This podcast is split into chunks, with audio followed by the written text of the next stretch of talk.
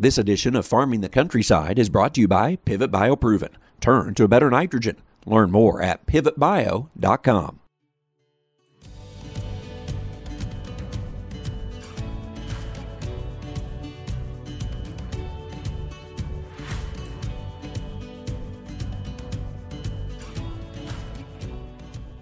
Welcome to Farming the Countryside. I'm Andrew McCrea.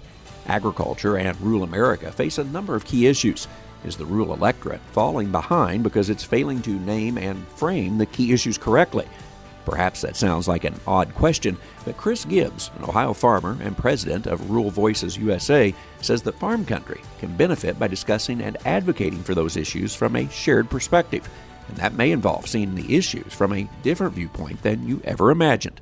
It's our topic for this week's Farming the Countryside, brought to you by Pivot Bio. If you ask farmers what their greatest concern is this year, they will likely say rising nitrogen prices. For our farm, higher nitrogen prices and our desire to increase bushels with more sustainable farming methods led me to Pivot BioProven 40, which can produce up to the equivalent of 40 pounds of synthetic nitrogen. Our field demonstrations show an opportunity for a better ROI and a reduction of synthetic nitrogen. Turn to a better nitrogen with Pivot Bio. I hope you'll learn more. Just go to pivotbio.com.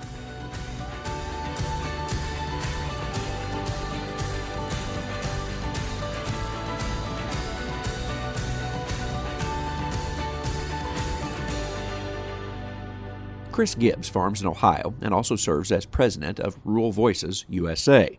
Patty Judge, a former Iowa lieutenant governor and past state secretary of agriculture there, is a name familiar to some and part of the group's leadership as well. You may not agree with everything Chris has to say, but that's not necessarily the point. He's hoping rural America can work together to identify key issues and frame them in a way that helps all in the ag industry. He says agricultural America may be falling behind the rest of the country simply because it's not framing key issues in the best way. Some of the topics he discusses, like health care and voting rights, can certainly be polarizing, but he says there's an important reason people in rural America need to see those issues from all perspectives and find shared perspectives if they want to create a positive impact on their towns and cities and the people living, working, and farming there. I'm visiting with Chris Gibbs, who is the president of Rural Voices USA, also a farmer in Ohio. Chris, I appreciate you joining me. And why don't you first begin by talking about where you farm and then also get let us know about what is Rural Voices USA? Sure. Hey, great to be here, Andrew. Appreciate the time and and uh, the experience. Uh, Chris Gibbs, Ohio farmer, Western Ohio. My wife and I and son and daughter-in-law own 560 acres, own and operate 560 acres here, corn, soybeans, and wheat. And also we've got 85 cows, cow-calf operation, mama cows, uh, right here on a full pasture operation. Uh, so that's me. Um, we started that back in oh the mid 80s during the during the farm crisis of the 80s kind of started with nothing like a lot of folks did had a pickup truck and a two-year-old daughter and $2500 and we've we've been very fortunate to grow it from there so tell you what uh, rural voices usa we started this organization there's three of us uh, here uh, patty judge uh, lieutenant former lieutenant governor out of iowa myself uh, as president. And then Tim Wolf comes from a uh, agricultural leadership family in Pennsylvania area. And you know, tell you what, our organization uh, we advocate on on behalf of rural folks um, to hold co- policymakers accountable, um, hold them accountable for rural issues, including climate change, uh, voting rights, certainly agricultural policy that many of your listeners are are very uh, attuned to. Uh, re- renewable energy, rural education, uh, broadband access, um, and healthcare. This is just a few of the issues that we work on we're going to jump into some of those issues. I'm interested when you all began the organization. Was it because you saw was it a, a void in other organizations? Certainly, there's plenty of people out there advocating for ag issues. Uh, was it a specific area or a specific niche that you thought that you could provide or needed help uh, in getting that voice out? Yeah, what what a, what a great question. You know, the niche is that when we look out across particularly rural America, we need balance. We need balance in what our folks in rural America are being told. Um, whether what they're being told about cultural issues, religion, uh, race, all of those issues, and particularly agricultural policy and rural policy. Um, many times, uh, they're only told one side of the story, and and this is a political issue. When I talk about balance, what I mean is that there is much more in America that unites us than divides us. And what we saw was that if we provide some balance in the information that people are getting in rural America, we can bridge this divide that we have, bridge this cultural divide. You know, there's far too many folks out there, um, unfortunately, that their mission is to divide us. uh, they divide our communities, divide our families, and at Rural Voices USA, we're just not going to tolerate that. We're going to call that out. Um, I don't care what party you're from. Um, if your if your mission is to to divide us uh, for your own means, um, then uh, then you're gonna then you're gonna hear from us. Do you feel that some of the key issues, and I'd be interested if you want to go ahead and jump into some of those, has rural America gotten behind because we have been divided too much, whether it's from the right, the left, whatever mm-hmm. party or whatever group, if it's urban and suburban? Are we falling behind because we haven't united around some key issues? And, and if so, what are some of those key ones that we should be uh, rallying behind, uh, getting all sides behind in rural America? Yeah, well, well, let's just let's just talk about a few of those, and, and I think we are behind because uh, depending on what party you're from, um, it's possible that it's it's not nouveau to talk about health care. Uh, let's just start start right there. You know, I'd like to talk about health care, voting rights, um, you know, agricultural policy. We can do the whole thing, but let's kind of start at, at one end and, and chat about health care. You know, universal health care is something that one party believes maybe is a social justice issue. Another party believes it's an economic issue. I happen to believe that if we frame this as an economic issue, healthcare for all, that rural America can be better off. Let me give an example. How many folks listening today have a spouse working off the farm, maybe, working in town because of one thing, and that thing is healthcare because they can't afford healthcare as a sole proprietor on the farm. But what if we had an expansion of, the Affordable, Air, uh, Affordable Care Act, or we had some form of Medicare for all, uh, health care for all uh, policy that that spouse could come back to the farm and get her or his health care there and start another enterprise on the farm, which would leave an opening for another job in town. That new enterprise could then expand the farm, make it more diverse, and that becomes an economic issue. Let me give you one more example on healthcare. Let's say that you're a baker, and I am not a baker. I don't know how many donuts you make in a, in a in a morning at four o'clock in the morning, but let's say that you're looking across the street. You've got yourself and maybe some somebody else is helping you. You look across the street and there's a new building over there. And you think, you know, if I had access to that building, I could go from making 500 donuts to 5,000 donuts. But you know why they don't don't do that? Because they can't offer health care to the individuals that they would need to do that. Another economic example where if we had some type of universal health care in rural America, that we could expand economic activity. Third thing, well, let, let, let, let's wait a minute and chat about broadband. So, all right. Yeah, we'll get over to broadband here in a second. Let's talk about what you just said, though, because as you mentioned earlier, you know, if you bring up something like universal health care, that will be a non starter for a lot of folks, perhaps in rural America. So, how do you overcome that? Because I think what you just mentioned is certainly viable that people say, yeah, I wish I did not have to work off farm in order to get the health insurance for my family. And Rural Voices USA sounds like it's trying to bridge that gap. So how do you make that happen? Because it you've got two polarized sides, and it looks like it's sometimes hard to bring them together.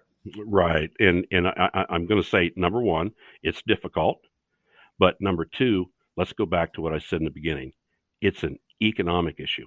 If we make it an economic for all issue, instead of a social justice issue, then everybody, no matter what side, whether the right or the left, they understand economics. Okay. And they understand that we can make rural America more economically viable. We can make farms more economically viable. We can make that baker in town more economically viable if they don't have to spend resources, if they don't have to worry about resources of getting health care for their employees or their family. It's an economic issue, hands down certainly on the economic side, you will have people say, well, that is good, but how can we afford it? You'll always hear that. What does Rural Voices USA say about the, that piece of, of that equation when it comes to healthcare? Well, that's, that's part of holding policymakers accountable. If we need something, if we if we want it, we've proved in this United States that if we if something's important to us, we'll find the money for it. But just think of the again the economic activity that can be created.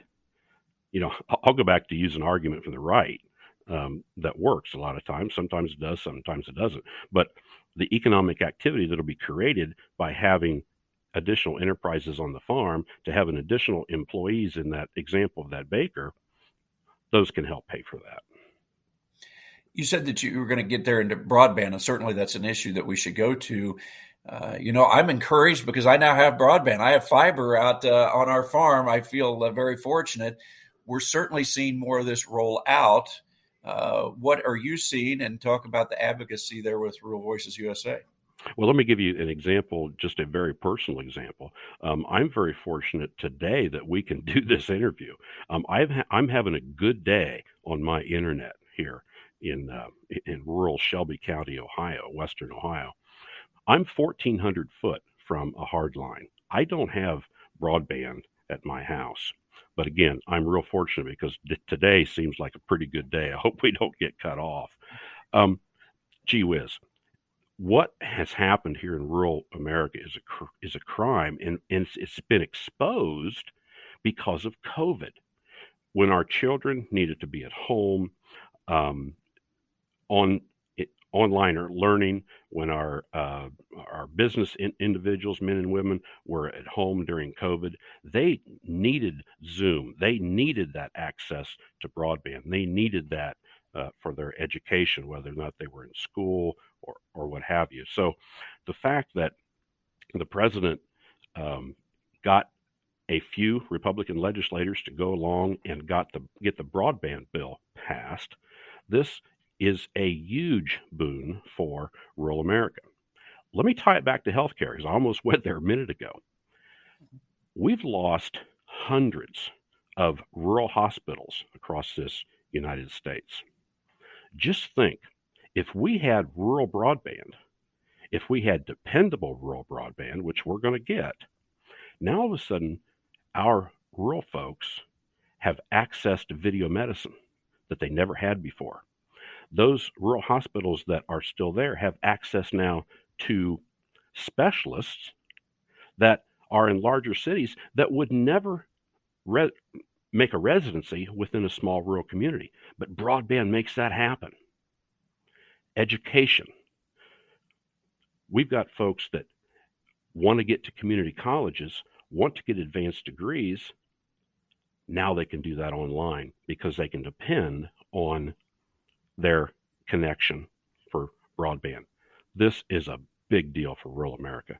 You know, f- folks in the cities don't realize many times how good they have it. When I when I travel to a city, whether it's whether it's New York or whether it's Columbus or Ohio, Cincinnati, what have you, I've got great access, okay, to broadband, to Wi-Fi, and so forth. But rural America hasn't had that, and by golly, we're going to have it you know there is a, quite a bit of money out there and, and, people will say maybe that's good or bad that's going out to a lot of communities. Do you feel that rural america is taking advantage of what is there? If it is there you might as well be able to put that money to use. Have you been looking at that as far as the funds whether it be arpa funds different funds coming out to rural america? Are we in the ag community taking advantage of the opportunities that are presented to us right now well, I think that's one of the goals of any organization is to make sure that they make those opportunities known to rural America. I'm going to answer that with just one simple phrase. It's rural America's turn. It's our turn for healthcare, for broadband, to make changes to, to be a part of the ch- climate change uh, solutions. It's rural America's turn. You mentioned the climate change there, and one of the things I wanted to get over to is biofuels, and certainly uh, that's always something of interest, no matter which party might be in the White House or controlling the, the legislature. So, are we making ground, and how does bio, how do biofuels play out in an era in which I think we we look at these climate change type of bills, things going on. Some people are concerned about how that affects me on the farm. Uh, how do you see it? Well, biofuels. Let's start with ethanol and realize how we got here. Um, farmers created the ethanol industry, created it decades ago to take care of supplies, number one, or actually, that was number two. Number one was to help us not be dependent on foreign oil. Okay. So that's where we started. And we've advanced ourselves to the renewable fuel standard which calls for a certain amount of blending to be done. But we fight on a daily basis, literally on a daily basis, we fight the oil companies because if you're blending 10% ethanol, 15% ethanol, or even more, that takes less that, that makes less room for for our, our friends in the oil industry. But tell you what, ethanol is a rural issue. It comes from farmers. It's a renewable fuel. It's a clean fuel. And all of the individuals that work in the ethanol industry, hauling corn, uh, working at the ethanol plants, hauling ethanol, those are all good rural jobs. So we're in a situation right now where we're looking for additional oil. We're looking, excuse me, we're looking for additional energy, I should say. This is the time for renewable fuels. We've got them right here, right here under our nose all the all the administration has to do is to say, all right, we're going to commit to making increase in our blending now because we don't have good access to oil because the investments in oil have decreased over the years. That's why we haven't been able to immediately ramp all those uh, oil supplies up because of the in response to the Russian aggression in Ukraine. But here stands ethanol ready to go. The second thing is watch out for aviation, not watch out, I should say, keep an eye on um, the use of biofuels in aviation, particularly soy diesel, or actually soy diesel in aviation. Aviation is committed to climate change and renewable fuels, and that's going to manifest itself into an increased need for soy oil and other oils. So soybean acres are going to be increasingly diverted to biofuels as the aviation industry ramps up their use of biofuels in jets. This is going to be a big deal, and I don't think we we've even hardly tapped into that of how big a deal it's going to be. So this is good news for rural America. And rural America stands ready to be part of the climate change solutions, whether it's biofuels, whether it's cover crops, whether it's carbon sequestration. All of those things we can do, and all of those things we will do in rural America. Do you feel that either side, Democrat or Republican, clearly understands that because I certainly think we have one side that seems like we're going to jump clear over that to get to some, you know, these renewable sources like solar and wind and build those up. Uh, and some people worry, well, we're going to jump clear over this, but I don't think we can go that fast, that quick. How do you begin to get that word out that you know ethanol biofuels can be a part of the the green energy movement, if you will? Well, I, I, guess I guess chatting with you today is, is, is part of getting that information out to uh, to folks and, and all, all, of your listeners and our and our legislators. Listen, biofuels and climate change have to operate in a all of the above strategy. In other words, everything: solar, wind, uh, ethanol, soy diesel, the whole nine yards. All of that is going to get us to our climate change goals, no matter what administration we have. So, I, I guess that's where that's where we, we got to keep we got to keep spreading the message. You you mentioned about spreading the message, and the, the time we have left, I'm curious about how you've been able to do that. Are you bringing on other farmers uh, with this? I've been on your website, and certainly I think you're looking for other voices to join Rural Voices, if you will. Mm-hmm. Yeah. What we did prior to the 2020 election uh, was start something that's very unique in in, in any organization. As a matter of fact, I don't think anybody else is doing it because it, it's extremely difficult, and we've been able to uh, be pretty successful at it. We started steering committees um, in Wisconsin, Minnesota, uh, Michigan, Pennsylvania, Ohio, and now we've expanded into Georgia and North Carolina. Uh, what we do is we put together educators, farmers, uh, prior legislators, professional and career people, uh, willing to give their most important possession beyond their family. And what is their most important possession beyond family? That's their name, to give their name to a cause. And these people are responsible for uh, writing letters to the editor, letter letters to the editor, if you will, online news conferences, um, radio interviews, and they're the face of Rural Voices USA in those states. I, I call them the Minute Men and, and Minute, Minute Women um, of rural America, where they can be out there advocating um, within their states because they're a known commodity. They're an individual that's trusted, and people know their names. And, you know, if, if you're going to move policy, if you're going to change people's perspective, you have to do it with somebody they know. And, you know, they'll say, you know, I didn't always agree with Bill, but, you know, he's pretty reasonable. I, I guess I gotta, I guess I gotta give it a thought rather than just turning them off and thinking, well, he's a he's this or that. So that's kind of been part of our, our, our secret weapon as we talk about voting rights and agricultural policy and rural education and broadband health care, all of those issues. So that's our secret sauce. In a world in which it seems like we might be getting further apart, do you feel like you are able to bring some people together to have that dialogue? I think rural America has always been good at hopefully listening to one another. But uh, how do you feel the success is going in a climate in which it sometimes doesn't feel that way? Well, it depends how you want to measure success. Um, you know, I, I, tell people a lot of times uh, they come into an organization, they've got you know great ideas, they want to change the world, and and that's that's good. We we want that. We certainly want that energy, but if you're driving a tugboat, you can't just ram the front of a of an aircraft carrier once and expect it to spin around. so the issue here is to change opinions, to get people to listen, okay, at places that they wouldn't normally listen to and to people that they normally wouldn't listen to and just move the needle a few degrees just move it a few degrees just get it moving um, and you know certainly that's that that's what we're liking to do. That's what we're we're wanting to do. Chris, before we run out of time, any other issues you'd like to highlight, or any other uh, priorities with Rural Voices USA that you want to be sure to work in? Yeah, sure. Let's let's make sure we don't forget about voting rights. I think certainly voting rights has been polarized, to say the least, in, in, in rural America between the right and the left. This is important to rural America.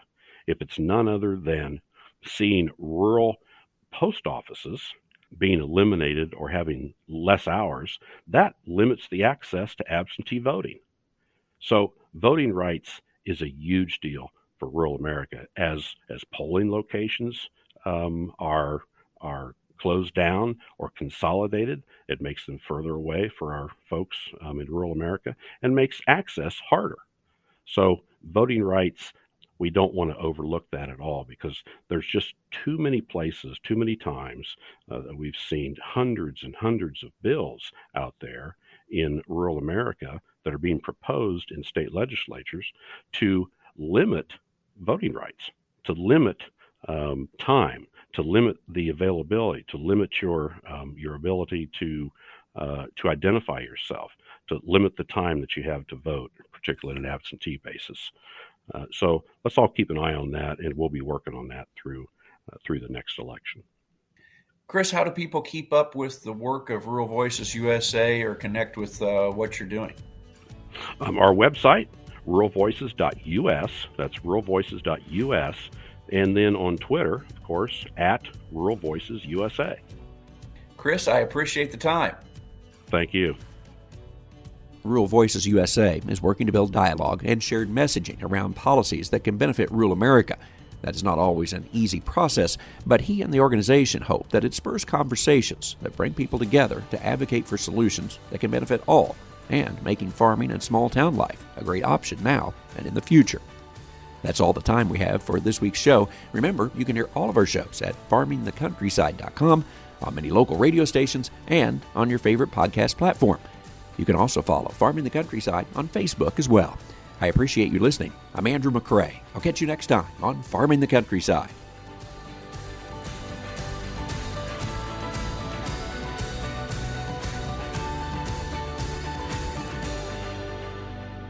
This edition of Farming the Countryside has been brought to you by Pivot Bio Proven. Turn to a better nitrogen. Learn more at pivotbio.com.